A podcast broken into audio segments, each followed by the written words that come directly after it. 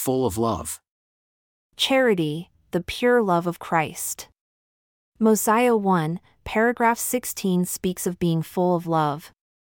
This is what 1 Corinthians 1, paragraphs 51 to 53 is all about. Charity is the pure love of Christ. This childlike attribute comes from a natural disposition to share love that children enjoy by their native status. As mortals progress into adulthood and experience the disappointments of others' failings, they become less willing to love others. They suspect others' motives.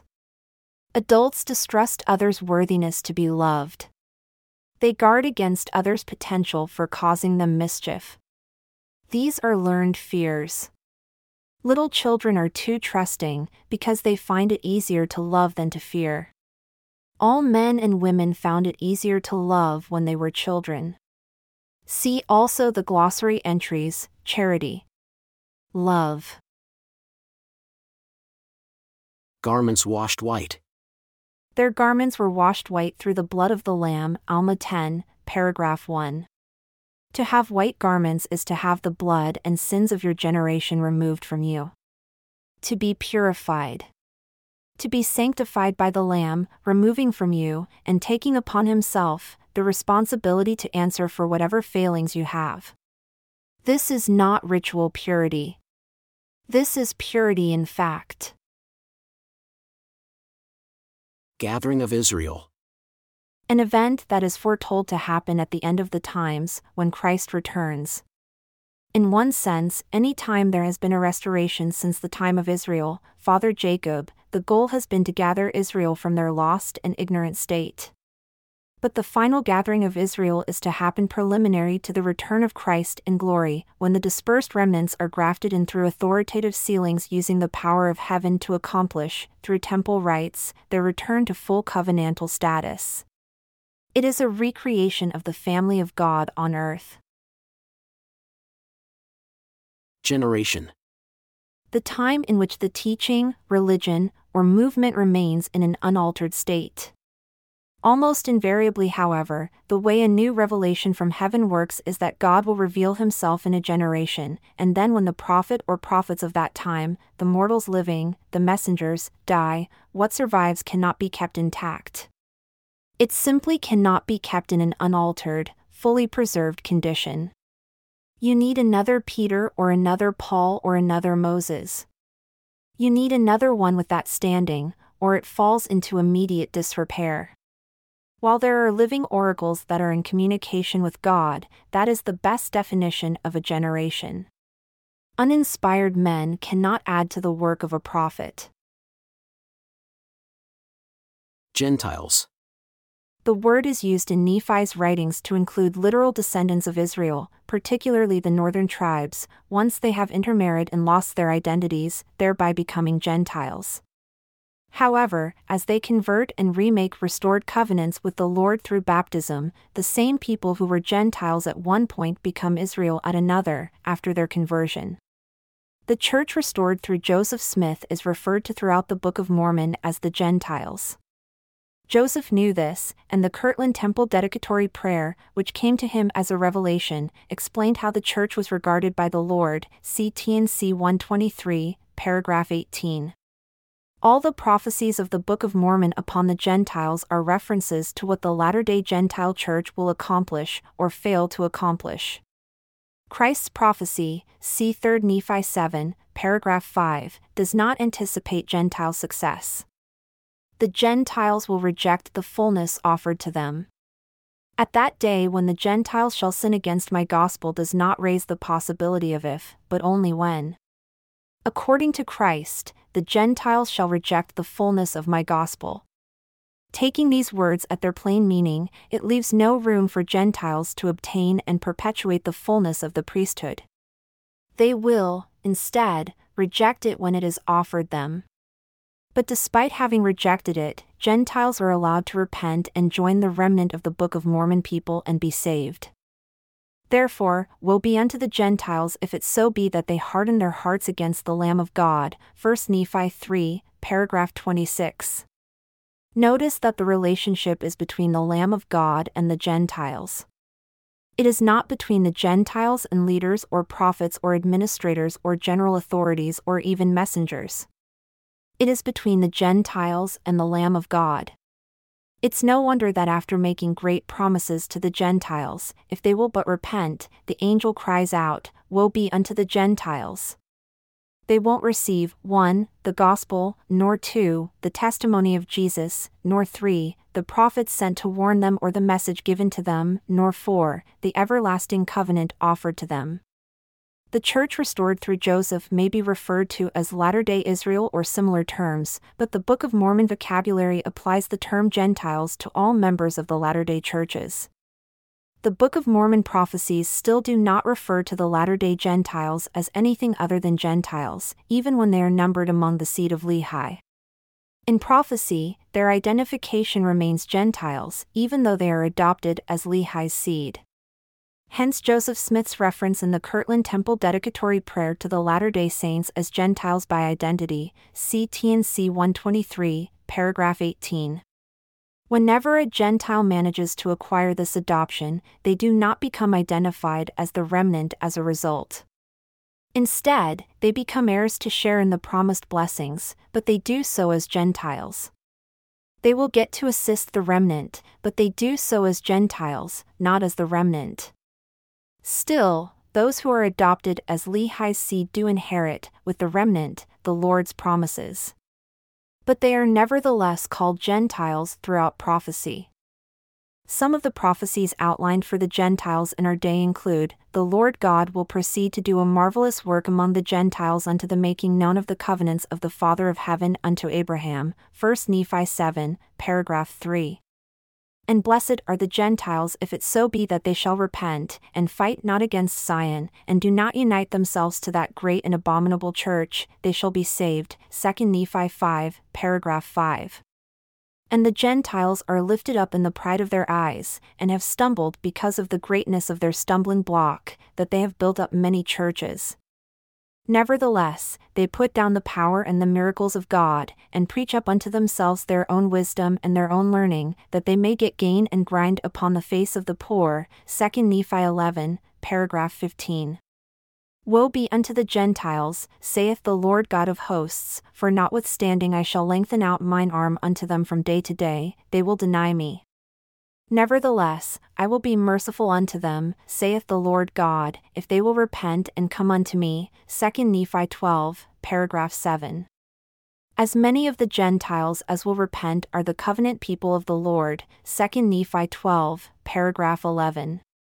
In the latter day shall the truth come unto the Gentiles, that the fullness of these things shall be made known unto them. 3 Nephi 7, paragraph 4. And, Thus commandeth the Father that I should say unto you.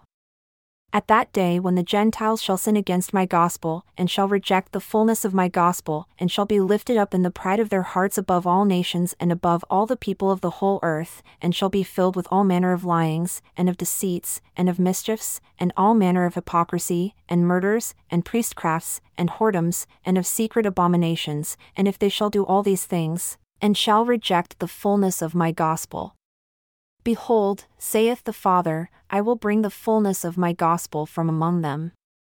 3 Nephi 7, paragraph 5. This is to be done after the Gentiles, the European Latter day Saints who descend from the bloodlines that overran and dispossessed the native people in North America, have rejected the fullness of the gospel. But if the Gentiles will repent and return unto me, saith the Father, behold, they shall be numbered among my people, O house of Israel, 3 Nephi 7, paragraph 5. Therefore, when these works and the works which shall be wrought among you hereafter shall come forth from the Gentiles unto your seed which shall dwindle in unbelief because of iniquity, for thus it behoveth the Father that it should come forth from the Gentiles. Not the book which was brought forth in 1830, but the works of preaching the gospel of Christ someone must preach repentance, declare Christ's doctrine, and baptize by the authority of Christ, allowing the remnant of the Nephites to be baptized by fire and the Holy Ghost.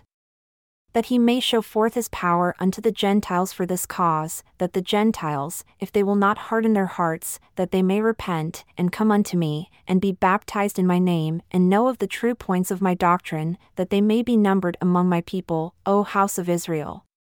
And when these things come to pass, that thy seed shall begin to know these things, it shall be a sign unto them that they may know that the work of the Father hath already commenced unto the fulfilling of the covenant which he hath made unto the people who are of the house of Israel. 3 Nephi 9, paragraph 11. All of Israel should recognize this witness. But it does require them to recognize or accept this sign. To be fulfilled, God need only give the sign.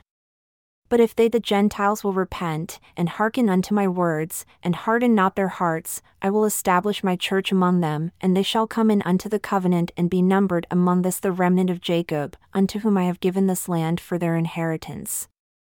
And they shall assist my people, the remnant of Jacob, and also as many of the house of Israel as shall come, that they may build a city which shall be called the New Jerusalem. And then shall they assist my people, that they may be gathered in, who are scattered upon all the face of the land, and unto the New Jerusalem. 3 Nephi 10, paragraph 1. Gift of the Holy Ghost. Alma recounts the many blessings the Nephites had received in their generations, having been visited by the Spirit of God, having conversed with angels, and having been spoken unto by the voice of the Lord, and having the spirit of prophecy and the spirit of revelation, and also many gifts the gift of speaking with tongues, and the gift of preaching, and the gift of the Holy Ghost, and the gift of translation. Alma 7, paragraph 4. According to Alma, these many blessings come from the Spirit of God and include the gift of the Holy Ghost. If God sustains everything through His Holy Spirit, which is also sometimes called the light of Christ, then is it not already within you? If it is already within you, then you can decide to receive it by opening yourself up to its influence. If you decide to receive it by opening yourself up to its influence, then you may be able to take it into yourself as a gift from God. If that gift becomes a permanent source of influence within you, then have you received the gift of the Holy Ghost? If this is within you, then is it your own? If your own, then do you have the Holy Ghost as your constant companion? The Holy Ghost can come and visit with a person but not tarry with them. If it comes and visits with them, then it is said the person has received the Holy Ghost. This kind of visit is conditional. It is dependent upon the worthiness and desire of the recipient. If they grieve the Spirit by misbehavior, it will depart from them. For the Holy Ghost to become a constant companion which tarries, it is said to be the gift of the Holy Ghost, because the one with this endowment has received a gift from God, and it is given to them by God to be theirs. Baptism and the Holy Ghost have always been linked together, but laying on hands has not always been included. Baptism and the Holy Ghost are linked whether or not there is someone who can lay on hands to give the gift. Baptism precedes the Holy Ghost, and the Holy Ghost always follows, if the baptism was proper. The only condition for receiving the Holy Ghost is sincere repentance before baptism. If a person is sincere, then the gift follows automatically. Nephi relayed some truth about baptism and the Holy Ghost, and Christ said unto the children of men, Follow thou me. Wherefore, my beloved brethren, can we follow Jesus save we shall be willing to keep the commandments of the Father? And the Father said, Repent ye, repent ye, and be baptized in the name of my beloved Son. And also the voice of the Son came unto me, saying, He that is baptized in my name, to him will the Father give the Holy Ghost like unto me. Wherefore, follow me and do the things which ye have seen me do. Wherefore, my beloved brethren, I know that if ye shall follow the Son with full purpose of heart, acting no hypocrisy and no deception before God, but with real intent, repenting of your sins, witnessing unto the Father that ye are willing to take upon you the name of Christ by baptism, yea, by following your Lord and Saviour down into the water according to his word, behold, then shall ye receive the Holy Ghost. Yea, then cometh the baptism of fire and of the Holy Ghost, and then can ye speak with the tongue of angels and shout praises unto the Holy One of Israel. But behold, my beloved brethren, thus came the voice of the Son unto me, saying, After ye have repented of your sins, and witnessed unto the Father that ye are willing to keep my commandments by the baptism of water, and have received the baptism of fire and of the Holy Ghost, and can speak with a new tongue, yea, even with the tongue of angels, and after this should deny me, it would have been better for you that ye had not known me. And I heard a voice from the Father saying, Yea, the words of my beloved are true and faithful. He that endureth to the end, the same shall be saved. 2 Nephi 13, paragraphs 2 to 3. Therefore, according to Christ and the Father, as reported by Nephi, the steps are 1. Repent. 2. Be willing to take upon you the name of Christ. 3. Be baptized. And 4. The Holy Ghost will come upon you. There is no mention of laying on of hands, because the process and promise given by Christ and the Father does not require laying on hands. It only requires exactly what Nephi reported from conversing with Christ and the Father. Likewise, in modern revelation, the Lord explained his gospel while omitting any requirement for laying on hands for the Holy Ghost. And verily, verily, I say unto you, he that receives my gospel receives me. And he that receives not my gospel receives not me. And this is my gospel, repentance, and baptism by water, and then comes the baptism of fire and the Holy Ghost, yea, even the Comforter, which shows all things and teaches the peaceable things of the kingdom. T&C 23, paragraph 2. Similar to Nephi's explanation, Christ makes no mention of laying on of hands in this revelation to Joseph, because it is not required. Christ set the example, he was baptized and immediately received the Holy Ghost. No one laid hands on him. The gift was given because of his qualification for baptism. But there have been those who were given conditional authority to bestow the gift. They could only do so by consulting with the Father and Christ beforehand to ensure it was God's decision, not man's, to give the gift. Christ, however, can give the permanent gift of the Holy Ghost by his touch. See 3 Nephi 8, paragraph 10 and Moroni 2, paragraph 1. See also the glossary entry, Holy Ghost. Gift of tongues. The gift of tongues, even cloven tongues as of fire, T&C 123, paragraph 10. This is a strange figure. To cleave means both to stick together, glue, kleben, etc., and also to split or separate. A cloven tongue is a loosened and articulate tongue. The image here employed recalls both the two edged sword, which is the word or tongue of God, which is quick and powerful, sharper than a two edged sword, to the dividing asunder of the joints and marrow, soul, and spirit, T&C 16, paragraph 1, and the fiery sword of the cherubim. Kerev means sword. The next sentence confirms the use of metaphors, where tongues as of fire is matched by the filling of the house as with a rushing mighty wind. Was there real fire or a real wind? No, but there was something real that can best be described in those terms. We know that things really happened in the Kirtland Temple, where we read also of a sound as of rushing waters and hair as white wool. The Lord can give the gift of tongues, which constitutes the ability to speak foreign or non native languages. See Acts 1, paragraphs 7 to 8 and T&C 32, paragraph 5, and he is also able to endow men and women with a lucent and articulate tongue, which speaks the words of God. To speak with a new tongue is to speak worthily of sacred things. It is to correctly weigh the truth of a matter, know by the power of the Spirit that what is said is true and in conformity with God's will, and then to speak it. See also the glossary entry Speak with the tongue of angels.